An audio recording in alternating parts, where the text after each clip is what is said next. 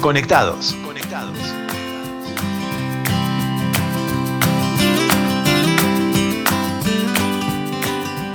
Che, yo no sé si vos viste el otro día. ¿Vos sabés hacer pan? ¿Sabés cocinar pan? Algo sé, sí, ¿por qué? Porque es increíble que el otro día estaba leyendo. ¿Vos podés creer que desde que empezó esta cuarentena, cuarentena que ya pasó a ser cincuentena, sexetena o como se diga, no sé cómo pasó Sí, ni hablar. a llamarse? Ya no sé ni quién llegó a la cuenta, mira. Claro, lo que, lo que te voy a contar es increíble porque creo que si mi abuela, que sea donde quiera que esté, se entera de que la gente busca en YouTube cómo hacer pan casero, o sea, es algo que antes se daba por hecho, digamos, era, abuela, voy a tu casa a tomar mate, abuela, voy a tu casa a merendar. Y era, sí, te espero con pan, y lo hacía, no tenía que buscar ningún, ningún tutorial de cómo hacer pan. O por ejemplo, no me imagino mi profesor de inglés diciéndole, chicos, la tarea búsquenla en YouTube Fíjense y pongan cursos online de inglés o al profesor de educación física diciendo eh, clases de gimnasia desde casa. Bueno, aunque vos no lo creas, en YouTube este último mes, la mayoría de las búsquedas, más allá de que obviamente a todas les agregamos las dos palabras en casa, se refieren a eso, a cómo hacer pan, cómo hacer educación física o cómo hacer gimnasia, mejor dicho, en casa, cursos online de inglés. ¿Cómo cambió el mundo ¿no? con esto de la cuarentena? ¿Cómo cambió nuestra forma de relacionarnos? O sea, está bien, la gente ya no lee libros, sino que ahora busca las cosas por internet.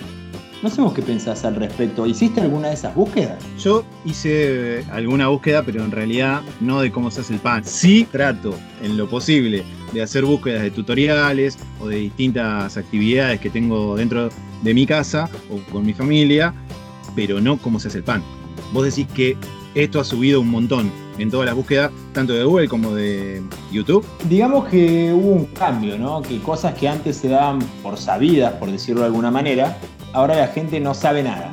De repente nadie sabe nada, de repente todo lo tienen que buscar, todo tiene que ser a través de tutoriales. Enséñenme cómo jugar al ludo con mis hijos en mi casa. O sea, todo, todo pasa por internet en estos últimos días, que está bien, es lógico, porque esto de estar encerrados, creo que lo, hablábamos el otro día, ¿no? Cuando decíamos, pasó a ser eh, un distanciamiento físico, pero no social.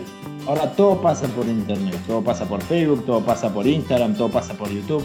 De esa forma nos relacionamos. Sí, tenés razón. Lo que pasa es que en algún momento Internet no existió. Nuestros abuelos, la gente entrada en edad, no utilizaba estos medios, estos medios de comunicación, que hoy podemos decirles así.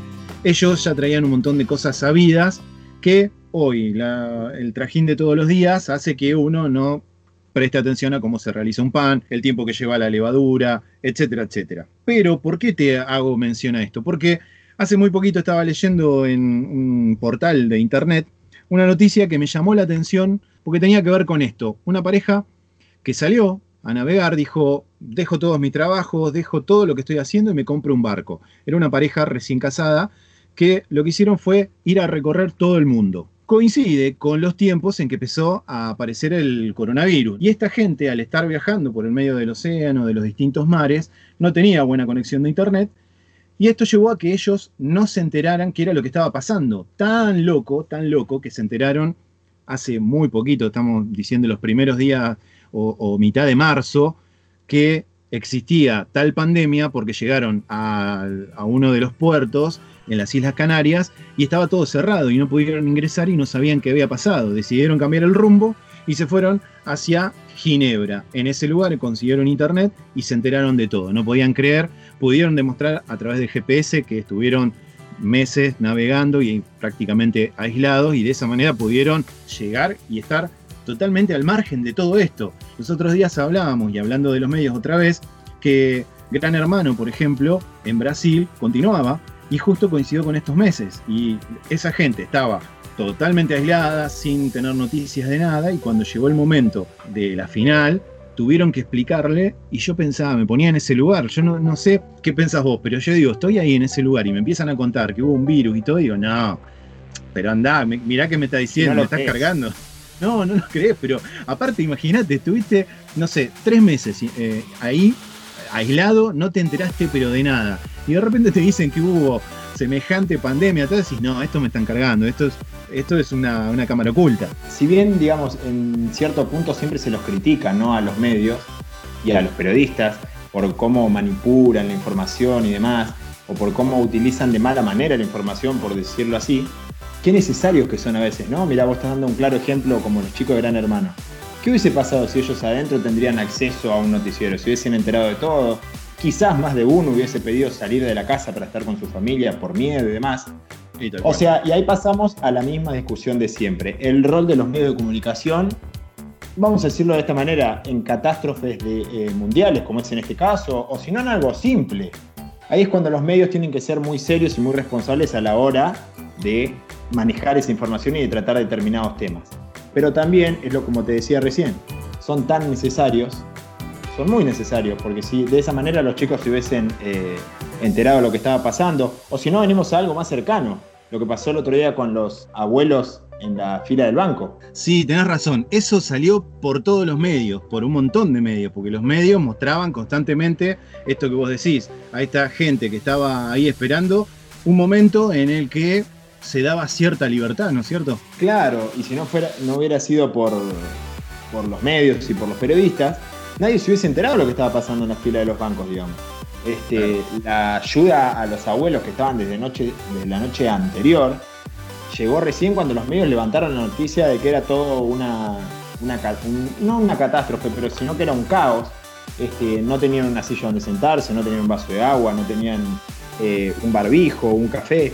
Cuando los medios levantaron la noticia, ahí las autoridades de los bancos y la policía y la gente que estaba a cargo les acercó una silla, les acercó agua, los empezó a organizar. Por eso te digo, es un arma de doble filo los medios de comunicación, como también es un arma de doble filo las redes sociales. Era lo que hablábamos recién. Uno puede buscar cómo hacer un pan, uno puede buscar un curso online de inglés, uno puede buscar un montón de cosas, pero también, no sé a ver qué pensás vos, se perdió un poco esa intimidad, ¿no? Ahora todo el mundo muestra todo. Yo vi el otro día que Carla Peterson desayuna todos los días a las 9 de la mañana con sus seguidores. Yo la he visto, ¿eh? Claro. Yo desayuné, desayuné con ella. O sea, si nos vamos dos meses atrás, a nadie le interesaba ver a Carla Peterson en bata desayunando un café con media luna. Y ahora es, la necesidad. claro, es la necesidad del momento. ¿Cuántas cosas pasaban antes de que sucediera toda esta pandemia y cuántas cosas suceden hoy mucho más naturales que lo que eran tomadas anteriormente. Yo, por ejemplo, pensaba el uso del barbijo, ¿no? El barbijo es algo que se empezó a dar y que en algunos lugares es obligatorio, si no es el tapaboca hoy en día en todos lados, eh, pero pensaba un poquito antes. Antes, tener un barbijo, alguien que lo veías así, era pensar en alguien que o estaba enfermo, que estaba mal, o como veníamos pensando, es de Japón. Era un chino, claro. claro, porque era el único lugar donde vos conocés que andaban todo el día con un barbijo. Eh, realmente no tengo el conocimiento, no sé por qué es, eh, y esto, en esto soy un ignorante total, pero la verdad que lo veías así. Si vos pensás en los argentinos, los argentinos saludamos, damos un beso, damos un abrazo, saludamos al otro y decimos, ¿qué haces, boludo, culeado? ¿Cómo andás, jetón? Bueno, de esta manera, hoy en día no lo podemos hacer. Entonces digo, no sé si son, ya no, no pasa por cosas ridículas, pero sí por cosas que cambiaron a raíz del COVID-19, ¿no es cierto? También podemos plantearnos el tema de la distancia, podemos plantearnos lo de la videollamada. Antes era impensado hacer una videollamada. A mí la verdad que no me, no me interesaba mirarme la cara con el que estaba hablando y hoy en día lo necesito porque somos seres sociales y habrá gente que sepa decirlo de una mejor manera, pero yo creo que hoy se necesita tener ese contacto que no lo podemos tener por la cuarentena. Claro, va a haber que acostumbrarse a cosas de las que antes, digamos, ni siquiera se nos iba a cruzar por la cabeza pensarlo. Veía el otro día una publicidad de Franchella, no sé si la viste, de, una cerveza muy conocida, que no la vamos a nombrar porque no auspicia todavía este programa. Veía la publicidad en la que él decía, los argentinos somos así, abrazadores, eh, besadores, y es verdad y hoy en día nos vamos a tener que acostumbrar que acá en adelante basta de besos, basta de abrazos, basta de estar cerca, por lo menos por un tiempo. Yo lo que creo es que hay muchas cosas que cambiaron, hay muchas cosas que nosotros vamos a tener que adoptar a partir de este momento, pero también hay cosas en las que escuchaba justamente en un programa de radio que tiene que ver con los scratches, ¿no? Nosotros últimamente estamos viendo meses atrás los scratches a los políticos, los scratches a distintas figuras eh, populares porque hacían las cosas mal, vamos a decirlo así, o porque había una violación o un acoso o algo por el estilo. Hoy en día tenemos el típico caso del surfista, ¿no? Del surfer, donde eh, la gente decía cualquier cosa. Y vos tenés algunos eh, conductores de televisión, como Fantino, por ejemplo, que sale a decir cualquier cosa frente a la cámara. yo no me acuerdo cuál fue la palabra exacta, pero le dijo algo así como idiota, estúpido, imbécil, algo por el estilo. Eh, que si bien tiene razón, en los medios no podés manejarlo de esa manera. Me parece que hay cosas que vamos a tener que ir cambiando. Ahora, esto no quita que, todos pensemos que el surfer eh, es eso. Y, si vamos al caso, exacto, hay cosas que tenemos que saber respetar. Si vamos al caso, salió también una nota hace muy poco eh, de una fiesta, la fiesta del coronavirus. Se hizo en Kentucky, en Estados Unidos. Resulta que la gente se creía que era eh, que nadie lo podía contagiar, que era totalmente invencibles, organizaron una fiesta, pensaron que no se iban a poder contagiar y más de la mitad de la gente que estuvo en la fiesta se contagió. Esto fue directamente contado por... Sí, claro, fue contado por el gobernador de Kentucky, Andy Beshear. Fueron eh, aproximadamente 600 personas, bueno, 100 casos positivos hubo de coronavirus en esa fiesta, y vos decís, qué necesidad, ¿no? Qué necesidad. Sos, sos invencible, bueno, pero quédate en tu casa. Me parece que vamos a tener que empezar a cambiar muchas cosas que ya por suerte las estamos haciendo. Sí, lógico. Igual también, ojo, no estoy defendiendo a nadie, no estoy avalando lo que hacen. ¿eh? Para mí, hablando mal y pronto, si el surfer es un tarado, los que organizaron esta fiesta son 20 veces más tarados. Pero este, también es entendible que uno llega un momento que está en su casa entre cuatro paredes y ya no sabe más qué hacer. También pasa por una cuestión de paciencia, ¿no? Mirá, yo soy una persona que vamos a decirlo así, voy a ser totalmente sincero, ¿no?